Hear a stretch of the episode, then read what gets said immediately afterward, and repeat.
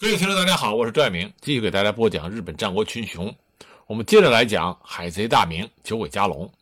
上一次我们说到朝鲜水军和日本水军展开了一系列的海战，日本水军先取得了一定的胜利，但是当朝鲜的水师名将吕顺臣出场之后，在玉浦，朝鲜水军取得了大捷。在玉浦海战大捷之后，不到一个半月的时间，又爆发了四川海战。李舜臣首次在这次海战中将龟船投入了海战。战役开始，李舜臣早已从庆尚右道水军节度使援军那里得到了情报，发现距离朝鲜水军大本营丽水不远的四川沿海一带处集结了大量的巨大的日本战船。心怀不轨，而且在陆地上，日军部队也攻占了一处可以俯瞰整座四川城的制高点处。海陆日军相互配合，来势汹汹。朝鲜水军一片哗然，特别是援军，因为就经历来说，他比李舜臣来的资深。尽管上次玉浦海战，李舜臣击退了日本水军，但援军并不服这一位全罗左道水军节度使长官。统帅他与朝鲜水军，因为他觉得李舜臣的资历不够，而且经过玉浦海战之后，李舜臣官拜三道水军节度使，这让援军越看越眼红。此时军内也因为要战要和吵成一片。这个时候，李舜臣他发挥了领军才能，对营内士兵精神喊话之外，也自知如果如同上次那样突然奇袭对方，要想先发制人。肯定占不到任何便宜，恐怕还会造成朝鲜方水军重大伤亡。因此，李舜臣心生一计，以退为进。他率领水军与海上叫阵之后，假装不敌，紧急撤退。日本水军一看，欣喜不已，一心只想着追杀上次让他们在玉浦湾让他们吃了败仗的李舜臣，所以派出大量的舰船加以追击。海上追逐战一直到了晚上。搭配着日落西山、昏暗的夜色，这个时候，李舜臣命令舰队放慢速度，转换为战斗队形。之后，龟船当作先锋，转过船身，回头直接就撞向了日军的主舰。砰的一声，海上就响起了猛烈的撞击声。这个撞击是日本水军从来没有体验过的，也是他们从来没有看到过的战术。日本水军心头一慌，而这个时候。其他的朝鲜海军已经按照李舜臣的指示，以大量的大炮和火箭攻击日本水军。尽管在这次战役中，李舜臣的左肩和打造龟船的罗大用不幸中弹，但仍然奋力杀敌，拿下了四川海战的胜利，共计摧毁了日军舰队十三艘，砍杀日军两千六百多人。李舜臣顺利的在玉浦海战与四川海战拿下战果。但他并没有被胜利冲昏头脑，他认知这两次海战并没有全盘歼灭日军，主因在于他使用的战术多以击退敌方舰队为主。无论是先发制人、急速用兵的战术，还是舰队以长车阵一字排开猛轰敌舰，以及海陆追击战等进攻阵型，虽然能够顺利的击退敌方，但让很多的日本海军逃离了海上战场，最终只会惹恼日军。想要集合更多的兵力，再一次挑战朝鲜水军。因此呢，熟知咸山岛地理环境和水势的李舜臣，思索要想要一举歼灭日本水军，就得改变战术，使用另外一种阵型——鹤翼阵。鹤翼阵是包围敌军之阵法，先决条件为鹤头前方大将要能吸引住敌方的军队，进入到其阵中，予以追击。吸引大量的敌军来到主阵对战，此时把战线拉长，分散敌方的火力；二则让敌军派出大量的军队补给追击，之后顺势把敌军吸引到我军埋伏之处，然后派出两左右两侧的义军加以包围，二者缺一不可，才能歼灭所有的敌军。陷入此阵的敌军将会面临主阵船队与如同张开双翅的大鹤。两个翅膀那样，左右两侧军队的攻击，左右侧军依所率领之兵力多寡，可以把战线拉长或者拉短，最终目标是要把全部的敌军或者敌军主将困在阵内加以歼灭。简单来说，贺一震就是左右包抄。李舜臣的预感没有错，他在咸山岛所面对的就是集结大量日本水军主力而来的队伍。日方领兵的主将斜坂安置率领约七十余艘的第一舰队，与酒鬼加隆率领了约四十余艘的第二舰队，再加上加藤嘉明领军掩护主军的第三舰队，大大小小加起来，日本水军约一百三十多艘舰船以上，而李舜臣这边只有五十六艘，看着是寡不敌众的战局，但是凭借着李舜臣灵活的兵法，他逆转了局势。李舜臣先是指派六艘板坞船，以小规模的攻势骚扰日军，让日军耐不住性子，吸引日军看见朝鲜军舰的数量相差悬殊，所以就大意扬帆追击。两军经历了大大小小的追逐战，最终朝鲜水军吸引日军来到了广阔的海上战圈。眼见日军的主舰进入阵内，李舜臣马上指示埋伏在咸山岛北方的海军主力。立刻摆出了贺一阵，且搭配侧军与正面与侧面处团团包围住了日本水军，进行强烈的攻击。这次战役共击破日本水军四十九艘战舰，砍杀数千的日军，史称咸山岛大捷。那么咸山岛大捷，日本水军的主将主要是斜坂安治。那么酒鬼加隆和加藤嘉明在咸山岛海战之后。率领四十二艘日本水军的舰艇，于七月六日从釜山出帆，七日经由加德岛，于八日到达安古浦停泊。知道日本舰队在安古浦停泊报告了李舜臣，因为天气恶劣，停止攻击酒鬼舰队，到十日才开始袭击停泊在安古浦的日本舰队。安古浦是一个浅水湾，容易搁浅，不利使用大型船作战。李舜臣又想引诱日本舰队出港作战，但酒鬼加隆这次没那么好骗。但是聪明的李舜臣改变了战术，他早晚不停地反复从安古浦外往港内发炮，而且各舰轮流去。因为射程远，瞄准不易，所以呢，实际上是乱射一通。没想他运气很好，就这样也击沉了酒鬼加隆舰队大船二十一艘。中船十五艘，小船六艘。酒鬼蛟龙一看见自己的舰队还没有作战就被击沉，顿时身处困境，出也不是，留也不是。他的旗舰日本丸挂帆的桅杆也被李舜臣的炮火击断。后来李舜臣因为缺乏炮弹，所以停止了炮击。残余的日本舰队趁夜从安古浦撤出。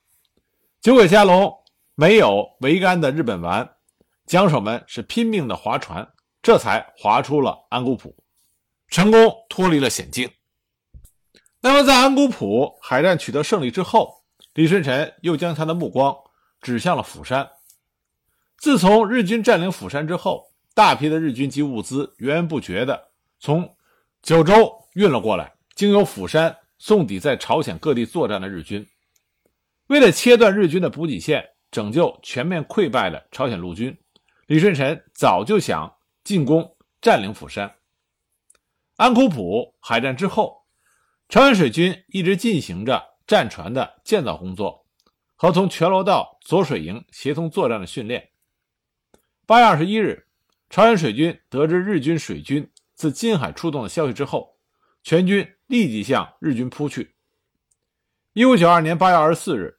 李舜臣、李琦率领左水营从丽水出发，第二天与援军会合，总战船数达到了战船七十四艘，补给船九十二艘，一共一百六十六艘舰船。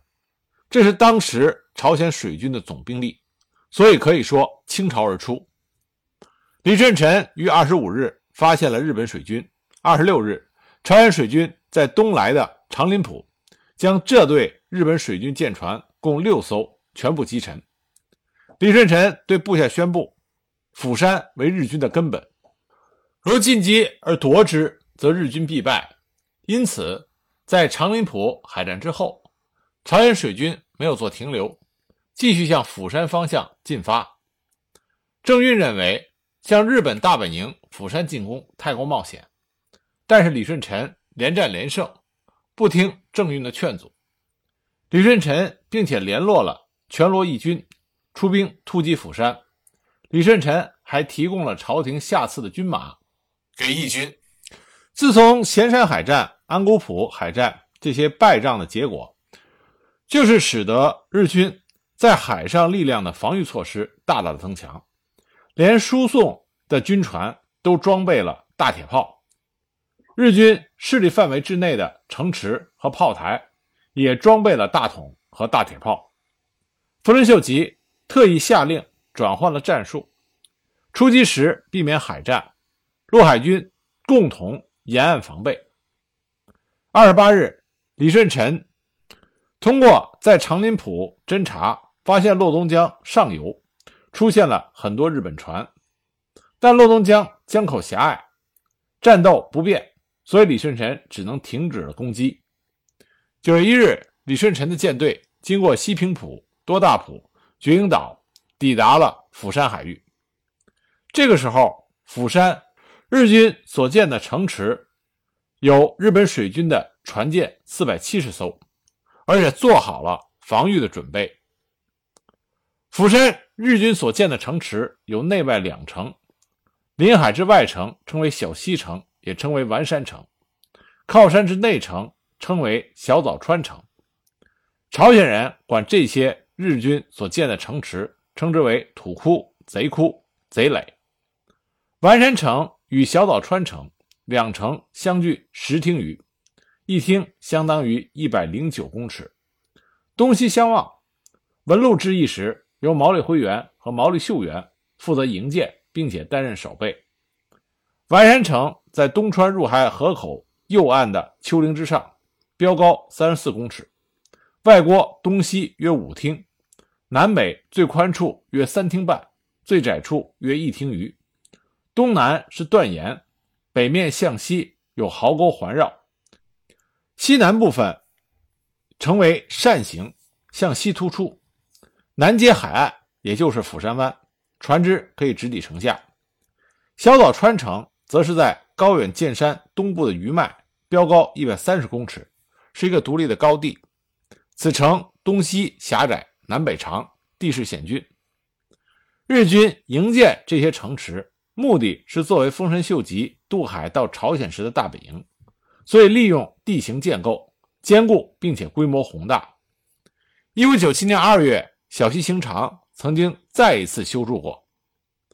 藤堂高虎、酒鬼加隆、斜坂安治、加藤嘉明的水军，避免与李舜臣正面交锋，除了配备大桶和铁炮的战船列在内围的防御外，船首都登陆躲避。李舜臣派出龟船突击将李彦良、鹿岛万户郑运、前部将李纯信、中尉将全俊、申浩，展开长车阵，冲击日军的船阵。日本陆军也配合日本的水军，在周围的山区和海岸开始反击朝鲜舰队。一时之上，船上、丸山城上、山上发射火炮如雨而下，日军的大炮。在釜山，为击沉李舜臣的战船，不惜也击沉了自己的空船。朝鲜水军攻袭失败，遭遇到日军强大的反击。勇往直前的鹿岛万户郑运被一炮击中指挥船，当场被击杀。其他各舰也遭到了强大火力的血洗，部将尹思恭以及以下数名将领阵亡。朝鲜方面的记载。说是仅有六人战死与二十五人负伤，但是实际的情况，朝鲜水军损失惨重。眼见釜山日军城池防卫火力强大，李舜臣赶紧呼叫攻击部队撤后。他知道夺还釜山的目标无法完成，所以将舰队排成一行，向最外围的日本空船开炮。在报告声称破坏了一百二十八艘船之后，向加德岛移动。据说朝鲜义军攻打釜山日本城池附近的日军，打死了三千八百多名日军之后撤离。釜山海战，朝鲜和日本双方关于这场作战的记录出入很大。但不管怎么说，釜山这次海战结果上是日本的战略胜利，因为日军成功的控制了釜山海湾，确保了釜山和日本之间的补给线。在朝鲜的记录里是这么说的：李舜臣等攻釜山贼屯不克，倭兵屡败于水战，聚众釜山东来列舰守港。舜臣与援军系周师进攻，贼敛兵不战，登高放丸，水兵不能下路，乃烧空船四百余艘而退。鹿岛万户正运居前力战，众满死，舜臣痛惜之。釜山海战是李舜臣一系列不败神话里的败笔，占领釜山的失败也是李舜臣在釜山海域第一次出现，也是最后一次。火力强大的釜山成为日本的安泰之地。釜山海战之后，李舜臣不敢再轻言出击，而转为攻击没有战船防护的运输船队。釜山安全之后，日本试图控制釜山以西区域，发动晋州之战。想入侵全罗道，企图捣毁李舜臣的水军大本营。根据日方记载，这个时候的日本战船在遇到李舜臣的时候，不再是败得一塌糊涂。熊川海战是炮矢交发、胜败不决的状态啊，战况非常的焦灼。胁坂安治、加藤嘉明、九尾加隆屯于熊川，与朝鲜水军相互对峙。互相发射火炮和箭矢，那么最终呢？日本水军一看相持不下，就放弃了捣毁李舜臣水军大本营的企图，撤兵了。不过形势上的这种变化，给李舜臣带来了非常不利的影响。那么这种不利的影响是什么呢？我们下一集再继续给大家讲。